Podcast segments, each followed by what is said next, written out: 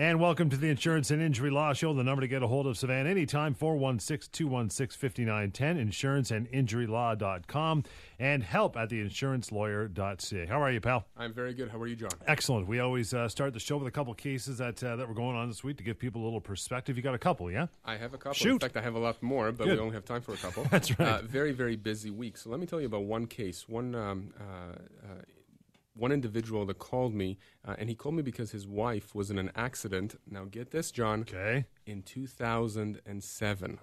He could have waited a little longer. Uh, seriously, right? But, but but get this, he has a lawyer. Okay, there's a law firm that's working for him. A- And again, you know, the reason I'm talking about this now is because not because the case closed, but beca- because the case is still ongoing. Right. So we're talking about a case that's been ongoing for eight years. I- I- except for in the absolute rarest of circumstances, or when you're dealing with an infant or a child, uh, someone that you need to wait and see how the injuries affect them in the long term. Uh, it- there's absolutely no no reason in the world why a case should last uh, for eight years. Typically, we resolve claims within months or maximum within a year or two years. There's no reason for eight years. So, you know, that was the first red flag that I noticed uh, when he called me and told me about the facts of the case. But let me tell you a bit more about the case. Uh, so, it, the- accident was not her fault. She suffered uh, fairly severe injuries throughout her body. Uh, one of the injuries was a shoulder tear. Uh, she, she was uh, she, she was actually in a Wheel-Trans that collided with a bus. So obviously she was not at fault. She was a passenger. Yep. Uh, now uh, I, he told me that they have a pretrial that is scheduled uh, very very soon, and a pretrial is is um, uh, pretty much the second last step uh, before going to trial in, in, in one of these cases. Okay. And uh, what he told me next really, really shocked me. He said that, uh, and that's the reason, by the way, why he called me. He said that uh, his wife's lawyer had uh, his wife in his office and made her sign, uh, I guess, a piece of paper, a document that stated that this is the least amount that she's willing to accept. So, in other words, the lawyer wanted instructions ahead of the pretrial that allowed the lawyer to then negotiate whatever deal the lawyer could negotiate in order to resolve the claim. So here's the reason why this is a problem. Because when you go to one of these uh, pre-trials or mediations or settlement conferences, the goal really for the lawyer representing the injured person is to get as much as they can in compensation for the injured individual. Not tell you how little they're willing to take. Exactly, exactly. And, and, and really, the reason why this lawyer did what he did is because he wanted full control of the process. Well, that's not the way that it should work. The way it should work is that I have my client with me, like I said, whether it's a settlement conference or a mm-hmm. mediation or a pretrial, whatever it is. And the, the, the, the client is right there as I am negotiating. I make sure that I explain every step of the process. And I make sure that I explain to the client here are the pros and cons of the settlement offers as they are exchanged. Uh, you know, and, and I, I do know that there are a lot of lawyers out there who do that same thing, that they get their clients to agree ahead of time what is the minimum that I will accept in my pocket. I don't like that approach. Uh, it, it, it effectively allows the lawyer to do whatever they want at the pretrial. There is effectively no accountability for the lawyer because as long as the lawyer can come back and say, "Well, you authorized me," uh, you know, as long as I'm putting this much in your pocket, We're done. We're done. Yeah. That's just not the way to do things. So, so very, um, uh, very bad outcome as far as I'm concerned.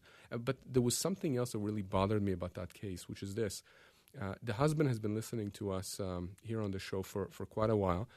And uh, you know, he was telling me that not only did his wife, when she attended at the lawyer's office, had to sign that document, but that the lawyer really, in a way, he said the way he characterized it is that he said she he forced her to do it. Like he, he was really adamant. Like do or die. D- do This or die, effectively, yeah. And and I mean, the, again, there is absolutely no reason for a lawyer to pressure someone, to pressure an individual to agree to something they don't want to agree. Sometimes there's going to be a difference of opinion. I'm, I'm giving my client options. I'm explaining here's what can happen if you do this or if you do that. I was just at a mediation earlier this week. And that's exactly what happened. You know, there were offers that were being exchanged, and I explained to my client. I said, "Here's where I think the case should be, what, where, what the numbers should be. Here, here are your options. Here's what I think will happen if you choose this option, or this option, or this option. Here's what I recommend. But there could be other considerations that you want to, you know, think about. Right. Uh, do you want to speak with your husband? Do you want to speak with a friend? Uh, you know, I, I'm going to give my recommendation, but I'm never, ever, ever going to force someone to accept something that they feel they should not be accepting for whatever reason. Totally. By the same token, I'm never going to tell you to go ahead and ignore that offer from the other side, even if I think that it's less than what you deserve.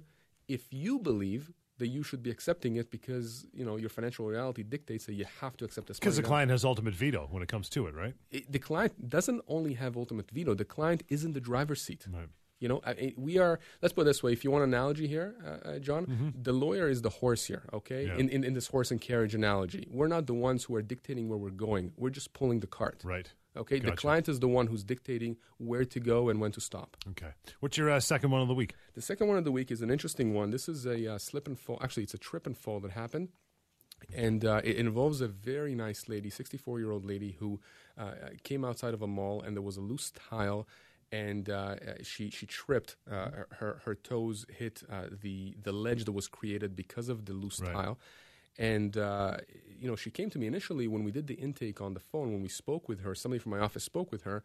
Uh, you know, it, it, almost seemed like it was the, the, case didn't have much there. I mean, the injuries were, were, were very uh, simple. The, the, there was nothing didn't there. Have much teeth. Yeah, exactly, exactly. But when she came in and I met with her and we spoke for about an hour. Uh, and I looked at some of the medical documents. Well, I'll tell you right now, John, very, very serious case. She was diagnosed with a full tear to her shoulder.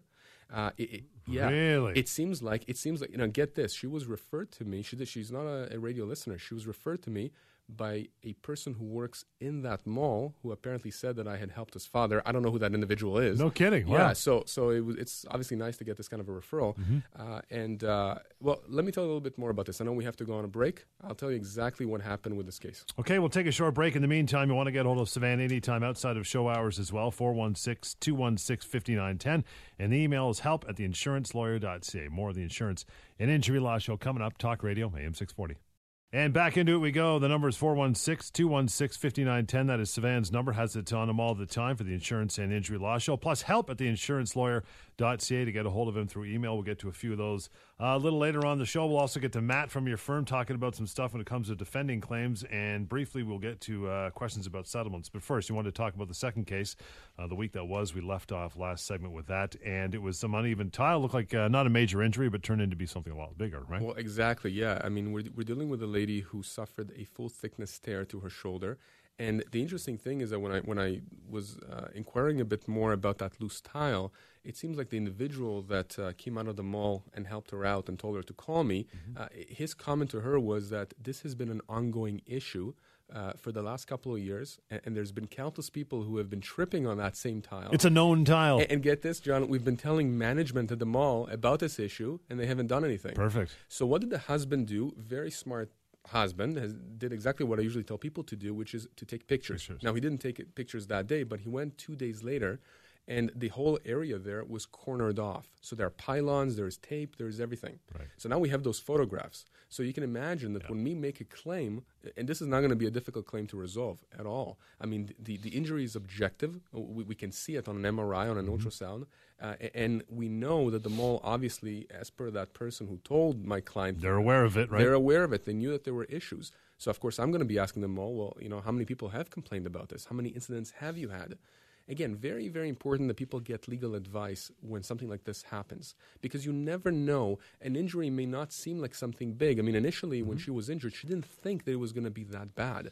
Uh, but, but then when she went and had an ultrasound done, you know, it revealed that there was a full tear. And for somebody at that age, uh, that could develop into a frozen shoulder. Mm-hmm. Uh, it could mean limitations in how she uses her arm in terms of, of uh, uh, picking things up or, or moving it it can affect every part of her life. So, very, very important that when something like this happens, uh, you get the proper legal advice very quickly. Let me ask you a question about your question to how many other people have probably tripped over that tile. So, if you were to bring that up, um, if there's, say, two, three, four more people more than just your client have tripped over that tile. Would that A, strengthen your case? And B, do they have to turn over any records of people complaining before your client about that to you? Very interesting question. So, in terms of strengthening the case, yes, definitely. Okay. Because if you have an issue, if, if it comes up through the claims process, that they knew about this, uh, then obviously the question is, well, why didn't you rectify the situation? Right. I, am not even saying that you should have fixed it. Of course, you should have, but why not even corner off that area? Like recognize it. Recognize it exactly. Uh, so, so yeah, hundred percent. I mean, this this makes the life of a defense lawyer very hard when they look at their file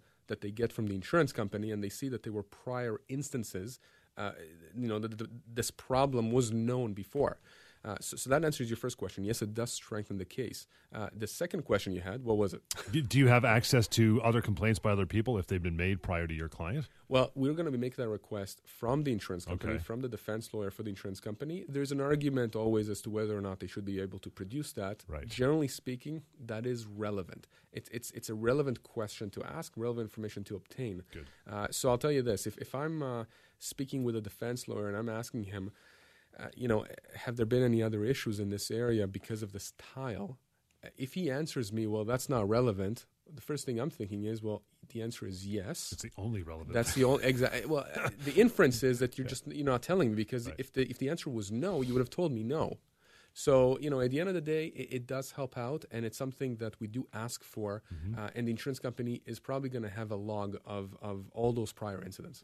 The number is 416 216 5910 to get a hold of Savan or help at theinsurancelawyer.ca if you have any questions. We'll get to some emails uh, a little later on here. Let's get into questions about, about settlements. So, how frequently do people try to settle on their own? I know they do this with auto insurance all the time, but They how often do they do? They do. It, it happens quite often, and uh, you know, I, I was I was talking about two cases uh, when we started the show. Well, here's here's another call that I got this week, Mm-hmm. uh, and this is an individual who was referred to me months and months ago. Uh, his father was uh, a cyclist and was hit by a car.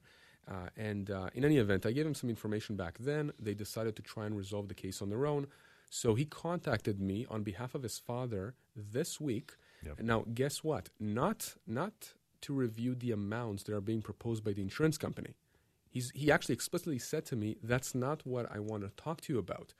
He wants to talk to me about the releases, right? Those documents uh, that the insurance company wants you to sign in Okay. exchange for giving you the money. A- And, you know, it seems nonsensical to me. I mean, f- I- and I had no issue doing that, obviously, because that's what he was requesting. But you don't want my advice as to whether or not the amounts are appropriate. You just want my advice as to whether or not what you're signing uh, i- is, Yeah. is kosher. I mean, it makes no sense to me. So, so that's something that does come up quite often, and that people try to resolve these claims on their own for all kinds of reasons. Maybe they were told by a lawyer like myself that you know you should try to resolve it on your own, and I rarely say that.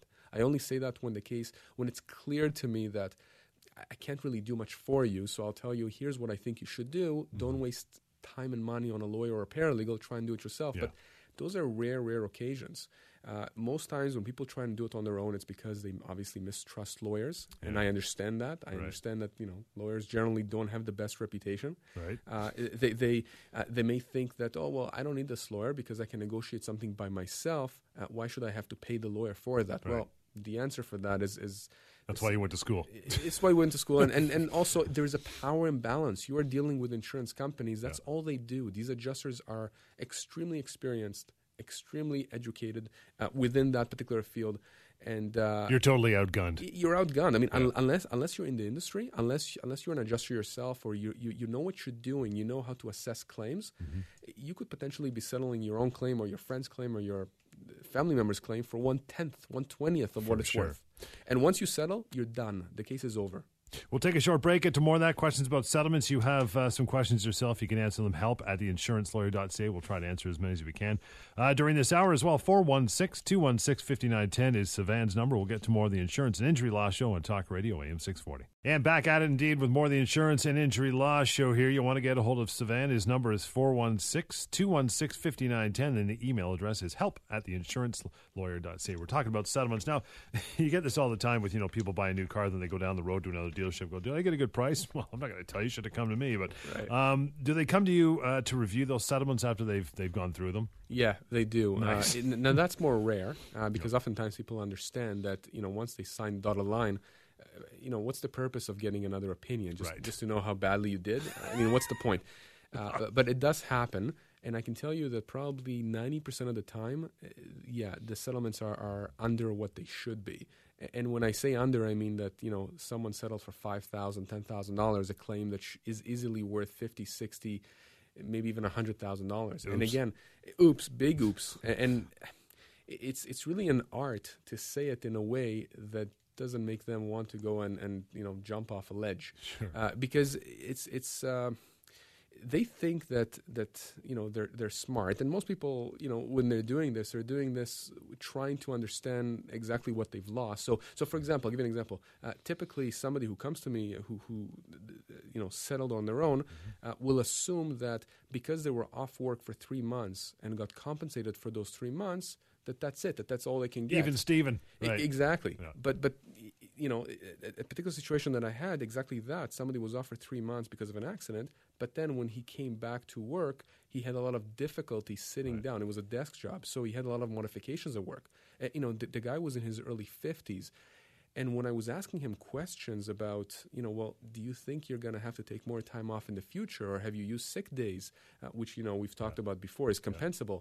Uh, do you think you're going to have to retire early? The answer was yes to all these questions. Well, come on. So you know the fact that they paid you, you know, twelve grand for the last three months that you weren't able to work. What about the next? That's not a windfall. s- No, the next sixteen years. This is a case that could, and, and liability was not an issue. He was not at fault for the accident. Wow. This was a case that could have easily, easily resolved for anywhere from fifty to hundred thousand dollars, if not more. So and he kinda- settled for twelve thousand dollars. You just kind of break it to him gently. Uh, right? yeah, you do. You do. Like, just do you like say- Porsches? Because you you probably could have had one. That's what I'm saying. I mean, if you don't like them, that's fine. But you probably could have. Who likes Porsches, John? Yeah, Come on. You know Who likes mean? Porsches? Come Well, that takes me to the uh, the last question, really, of this of this of this cluster, and that is, uh, why should people consult with you before signing off on a settlement? For that reason, yeah. Yeah, for that reason exactly. Not to make a fatal mistake like that. Yeah. That's that's a big mistake, especially if you know you have family relying on you, especially if you know you're going to need certain treatments in the future. Uh, you know, if you close, if you allow the insurance company to goad you into closing the door, uh, to have you sign that piece of paper that they relish so much, that release. Uh, once you do that, it's done. And, and you know, saying coming back and saying, "Oh, it was duress," and and you know they forced me. i- Court's not going to buy that. The courts like certainty. So if you if you decide to do it on your own a- and you know you get a bad deal, then you're stuck with that deal. It's that simple. So very important. Don't settle on your own. Make sure you get proper legal advice. Doesn't take long. Uh, and uh, at the end of the day, you could uh, you get. I'm not going to say you're going to save money. You're actually going to get compensated fully for what you should be. 416 216 5910. That's uh, Savan's number. Help at the theinsurancelawyer.ca. I'll rip through an email here before we get to uh, to Matt uh, just across the, uh, the console here. Says, Steve from Uxbridge, I had a car accident last October, and my doctor says that I'm still not ready to go back to work. I've had surgery on my knee and have a hard time walking. I heard you say before on a previous show that when someone is injured in an accident and hasn't been able to go back to work, start a claim very quickly. Well, well, how quickly is quickly is what he's saying. I'm afraid that uh, my lawyer is just not doing anything on my case. Well, Steve, uh, if the accident happened last October, and and we're now in March, uh, almost at the end of March, if the claim still hasn't started when you haven't been working all this time, something is definitely wrong. This could be one of those cases, John, where the lawyer says we have to wait a year, which you know I, I hate when someone says that, that, yeah. uh, because it's just an arbitrary number that people give, that lawyers give. Um, this is this seems to me like a fairly s- significant case. I mean, if he injured his knee, he had to have surgery on it. I, I'm, I'm not sure what kind of work he does, but if for the last uh, what uh, five six months he hasn't worked, the lawyer should have started the claim ASAP. He should have been getting accident benefits, including income replacement benefits from his own insurance company. And that's right away. Yeah, absolutely. Right away. I mean, it's important for people to understand that if if you're not getting the answers from your lawyer as to why your claim is just uh, stalled, if nothing is happening, if there's no logic to what is happening, you know, ask questions. Ask que- when when you speak with a lawyer, make sure you understand the process. Make sure you understand, how, you know, the timelines. How long does it take? Uh, n- not not to get money, but how long does it take from one step to the next? It's just it's amazing to me, John, how many times I speak with people who have been, who are with other lawyers, and I have to go through the absolute beginning to explain, not in legalese, just explain basic concepts. You know, what is your claim about? You slipped and fell. Well, who may be responsible here? You know, people will come to me with with the claim itself uh, that the lawyer has initiated, and they won't understand why certain parties are part of the claim, and I have to ask them questions to ascertain that myself. So very, very important. My, the, my, my, my point is, Steve, uh, you know, give me a call off air. We'll talk about it. Uh, you know, maybe there's a good reason for the lawyer not to have started the claim, but generally speaking, if you haven't been working uh, for a few weeks, for a few months after an accident, the claim should already have been started. And plus, you, you've said before in past shows that if, if you sit back in your laurels and you go two, three years in, you go, now it's a catch 22 because nothing's getting done. But the flip side is, if you bail on that lawyer, now you're going to get a big fat legal bill at the end, and you're, you're still no farther ahead. So you're kind of stuck. You're absolutely right. And, and you know, uh, last week I, I had um, I had a lady come to me. She had a fairly severe ankle fracture. Matt and I were actually speaking about that on the way here. Uh, she, she had a very severe fracture. I'm not going to go into the facts, except that uh, you know she's represented by a law firm. The case has been ongoing for about a year and a half uh, or so. Uh, I've met with her for about a, I'd say about an hour and a half. Very sweet lady, very nice lady. And I'll tell you this, John. There were a few things there in the claim, uh, or, or that, that I reviewed that I thought to myself, well, I would do things a bit differently than that lawyer. Mm-hmm. But I didn't see any major red flags. So I actually said to her, I said, you know, I don't know that lawyer, but from everything I'm seeing here, I don't think he's doing a bad job. I don't think I don't think that the timelines are off. I don't think that you know his offers are off.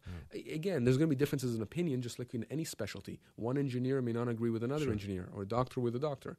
So if you come to me and you speak with me and you're frustrated about something, first of all, go to your lawyer first, ask questions. But you know, if there are major issues, major delays, sometimes you need to get that second opinion. And uh, I'm not always going to tell you to leave. Certainly not to leave to me, but I'm going to go through it. I'm going to tell you you know, this is this is a horrible situation. You should leave. Whether you switch to me or to somebody else, it's your call. Right. Uh, but sometimes I'll tell you, just like this lady last week. Keep keep it on. Keep it on. He's yeah. not doing anything wrong. he's actually doing things, uh, you know, fairly well. We'll get Matt on the show here in a minute after we take a break. The number 416-216-5910 and help at theinsurancelawyer.ca. You want to drop us an email like Steve did. We'd love to get to you. Uh, within the hour, Insurance and Injury Law Show continues right here at Talk Radio AM 640. And back at it, more the Insurance and Injury Law Show, Talk Radio AM 640. Savan is our host. He's brought his, uh, his co host uh, from his law firm, Matt, is here. And you want to ask us a question, either Matt or Savan, uh, not me because I have no legal legalese, but you can email these guys. I just simply sit here and, and, and keep a chair warm. Help at theinsurancelawyer.ca and 416 216 5910. So uh, Matt is back this week. Good to have him here. Yeah, Thanks for having me. And we're going to get you in uh, talking about questions about defending claims. Now, I'll start off uh, with this. Uh, you've told me off air that your legal team also defends people in a car accident, slip and falls, etc. Tell me more about that. That's right. I think one thing that people, uh, a lot of people don't know that they really should, is when we're dealing with defendants in car accident or slip and fall matters, we're primarily dealing with the insurance companies. Uh, and it's the insurance company that covers the legal fees uh, and also the, the, insurance company that will cover the damages uh, sustained to the, to the plaintiff or the person bringing the claim up to that uh, defendant's policy limits. Let's uh, let's give some context here because Matt's completely right. Oftentimes we see situations where someone comes to us because they were involved in a car accident, uh, and, and, and for whatever reason, their insurance company is telling them that they're not going to defend them. Uh, they're not going to defend them for a variety of reasons. Maybe uh, they were driving without a license. Maybe so- something happened and they're not defending them. Well, what do you do? You get this claim, you get served with this claim. Who do you go to? What, right. what lawyer do you go to? Uh, there are not a lot of lawyers out there that don't work for insurance companies that do this kind of work on behalf of individuals. And, and that's the kind of stuff that we do as well. Uh, when someone thinks that they have protection, uh, th- th- you know, they think that they have uh, coverage, uh, an insurance company behind them to protect them if they're sued. Right and uh, that turns out not to be the case. Mm-hmm. Uh, so, for example, we had a case, uh, Matt and I, uh, just last week on Friday, with a lady who owns a property here in Toronto, and she was renting. Uh, I think uh, the basement as well as some, you know, the the upper room in in in the um, house, and there was a slip and fall on her property by one of those tenants. And what did she do? That lady that allegedly was injured, she sued the homeowner, this okay. lady who came to see us. Right. And uh, Matt, I mean, you can take it from there, but this is a case where the insurance company for the house, the lady's insurance company, said that they're not going to cover her. Or, or, or, that they're investigating as to whether or not they are going to cover her. Sure, that's right. So that's a big issue. I mean, if your insurance company is saying that you're denying coverage, you might be on the hook for all the damages that are sustained to the extent that they're your fault. Um, wow. Right. So it can it can get pretty ugly, and that's the same if if you don't have insurance at all. Then you're responsible for all the legal fees, and you're also responsible for the damages to the extent that, that you're that, that you know that you're at fault for the uh, for the injuries.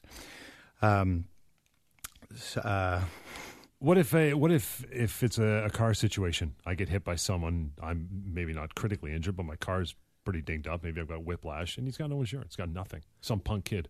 Well, if he's got no insurance uh, and you have valid insurance, yes. then there is a provision in your insurance policy. It's called uh, it's an endorsement. It's called endorsement um, OPCF 44R. Uh, and, and, by the way, everyone has that, or everyone should have that as part of their insurance policy, hmm. auto policy. Uh, that if someone hits you, if someone is at fault for the accident, uh, and you're injured, and that person has no insurance or, or has uh, the minimum amount of insurance, you can go after your own insurance company as though that insurance company, your insurance company, was the defendant's insurance company. You get what I'm saying? So the point is that there is a safety net there. If somebody hits you and they have no insurance, you have recourse as against your own insurance company. It doesn't matter how critically injured you are.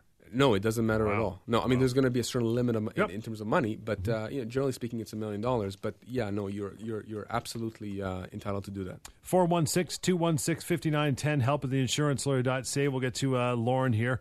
Writes in, says, I fell on ice in January after coming out of my grocery store. I broke my wrist and was told that it'll take a while before it heals. I was working as a bartender and haven't been able to go back to work, obviously. I got a call from the insurance co- adjuster who asked to come by to talk to me. Is that okay for me to speak with him? Well, I think the problem here that you really want to be careful with is is just like the settlements that Savan was talking about earlier. When you're dealing with these insurance adjusters, you're dealing with somebody that, that really specializes in the area, and, and you don't, Lauren, unfortunately. Um, and the other thing too that you need to know is they're recording everything you say. So if down the road you change your story to a certain degree, that's going to affect your credibility. So I, I wouldn't tell you to to not speak to them at all. Um, but you want to be very, very careful what you're saying and what you're discussing, uh, and and always getting a legal opinion based on the severity of your injuries um, and the, the damages that you sustained is very important. So if you if you aren't able to go back to work, that claim could be very significant, and the insurance adjuster might try to settle it with you for something much much less than the actual value of the claim. It can be as dangerous as just a couple words you've said that can completely foul up your claim, right? Absolutely, especially if you're not if you don't know. You know, especially with a liability context, if you're not sure what you should or shouldn't say, um, you could just admit your own fault for the accident, and they're going to pay you nothing. So say I was wise. I got in uh, said altercation, not an altercation, but I did slip and fall. I was hurt, and I was smart enough to go out and retain you as a lawyer. They call me. What's my answer? Your answer is you speak with my lawyer. They can no longer talk to you and harass you. No, and they know that. I've had situations where adjusters uh, persist and still want to contact the, uh, the individual.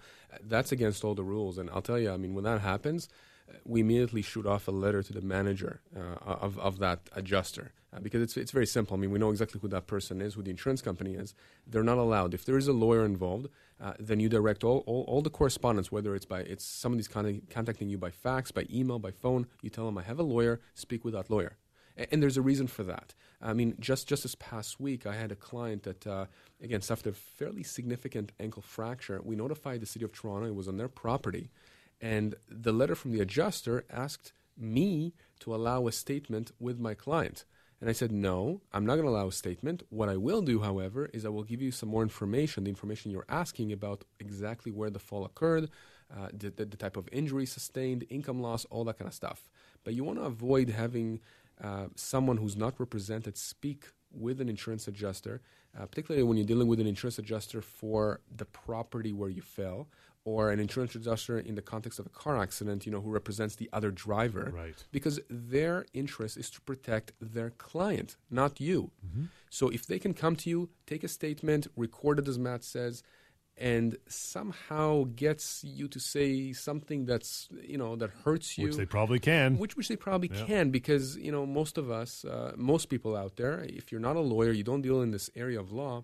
You know, we use words in different contexts. Well, in this context, in personal injury, uh, words have to be very specific, Mm-hmm. very very specific. And, and if you misuse those words, they're going to come back and haunt you. Take a short break. 416 216 5910 and help at the insurancelawyer.ca to get a hold of Savan. We'll get into some uh, chronic pain questions, possibly some about long term disability as well. If you're suffering from each of those or familiar with, we'll get to that in our next part of our show on the Insurance and Injury Law Show on Talk Radio, AM 640. And back at it, the number 416 216 5910 to get a hold of us uh, here. Savan or Matt at the Insurance and Injury Law Show. Help at the insurancelawyer.ca is the email. Guys, let's move on to uh, some chronic pain. Uh, many cases, people in car accidents develop chronic pain. What is it exactly? Well, chronic pain is. Um, you're right. Unfortunately, chronic pain is, is quite common, uh, and effectively, it's it's pain to a particular part of the body or to the entire body, really, that develops over uh, months and sometimes years.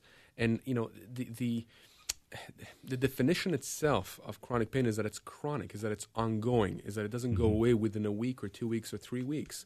Uh, and it's not something you can see on an x ray or an MRI. Uh, there's no uh, organic basis for it per se. You know, it, it's not like a, a broken arm or, or a torn ligament. And, and, you know, the problem is that oftentimes with chronic pain, there's a psychological component. So, you know, you're in pain, you can't sleep, you know, you become more depressed, you're moody.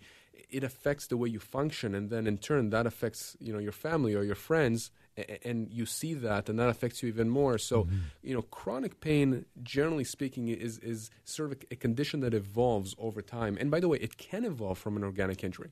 I mean, you can have, for example, a spinal fracture or a torn ligament mm-hmm. that heals or, or, or at least stabilizes, but then you develop a certain pain that just subsists and continues on and on and on. Very, very frequent and very, very common. So why insurance companies so skeptical about this type well, of? Well, you know, I'm going to turn that over to Matt. Uh, both Matt and I uh, used to work for insurance companies, and uh, you know, he, he, certainly has a lot of experience in that, and I'm sure uh, has taken a very hard line in the past uh, with people who were complaining of chronic pain. Yeah, for sure. And really, the reason that insurance companies or, or defense uh, counsel can be so skeptical is because you, you really can't prove it. Uh, it really comes down to the credibility of the plaintiff. Um, and and just as Savan mentioned as well, there's no X-ray evidence. You can't look at a broken bone and say, "Oh, okay, well, obviously, I can see why there's some pain there. The you know the bone's broke, uh, the the bone is broken." For sure. Yeah. Um, and uh, it really comes down to the believability of the plaintiff. You know, is this someone that we trust? Because really, it's just their word against you know the defense lawyer saying, I, I you know what, I think they're just making it up. They're just saying they're hurt.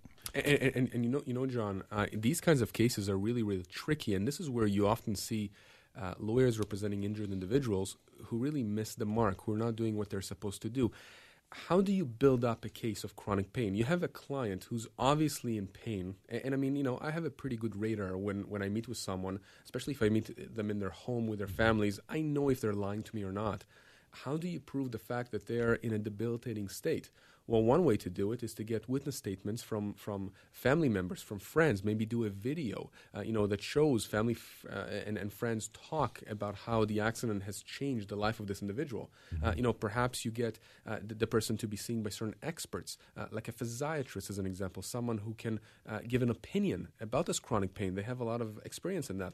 There are chronic pain doctors out there. Yeah, that that would, that would be my go-to right away if thinking about this topic, because you Absolutely. need doctors saying, you know, he had this injury yeah, it looks like it's healed, but there's often in cases like this, people with this get chronic pain right. for years and the years, only, right? Right. The the only I, I guess I was going to say it's an issue, but it, it's not an issue. It's just that it's something that people need to be aware of.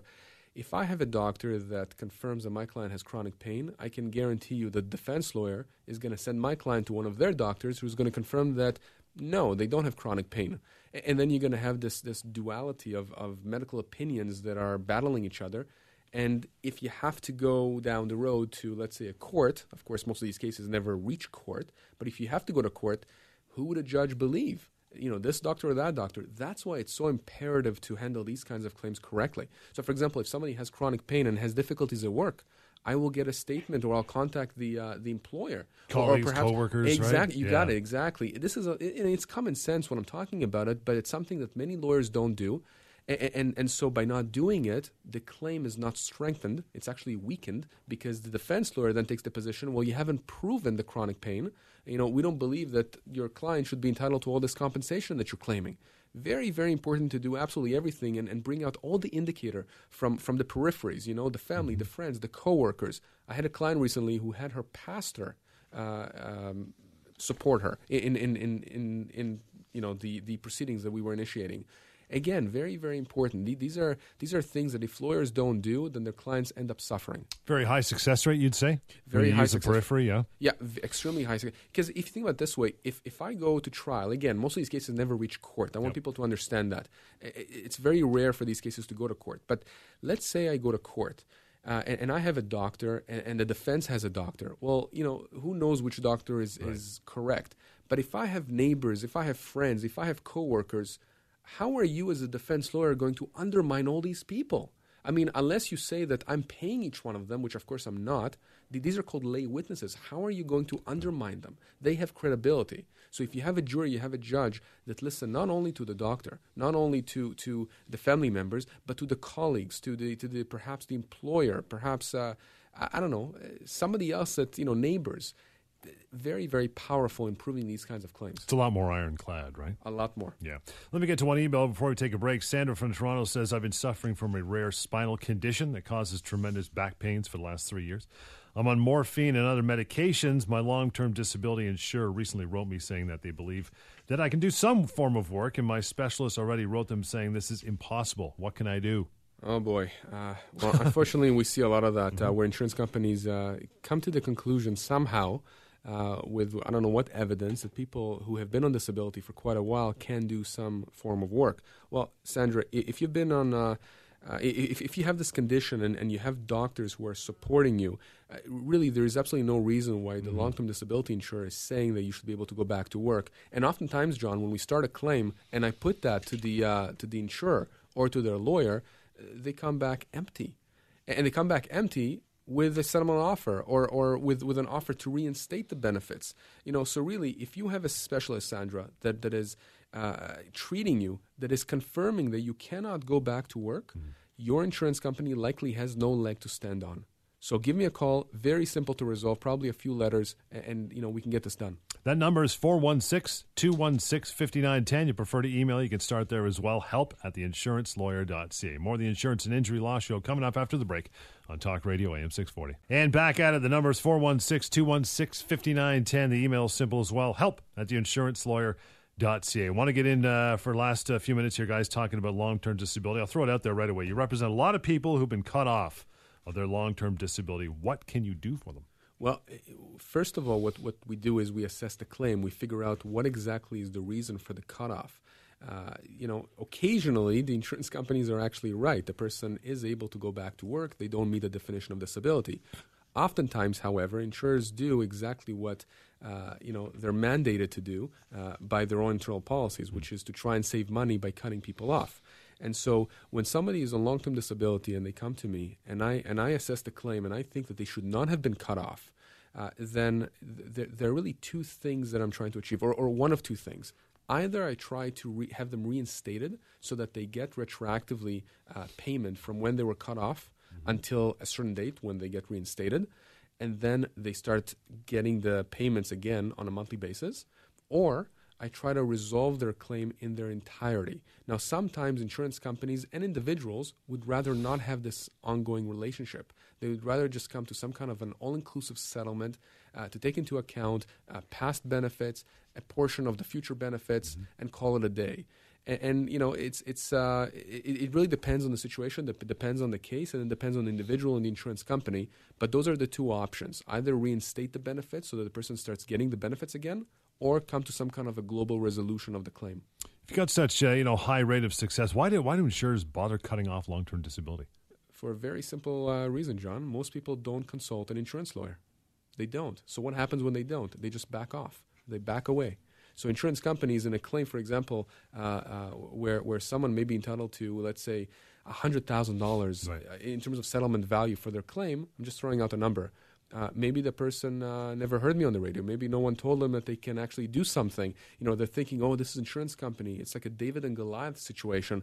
You know, whenever when, whenever someone tells me that you know fighting an insurance company is like David and Goliath, I always tell them, "Well, who won that battle?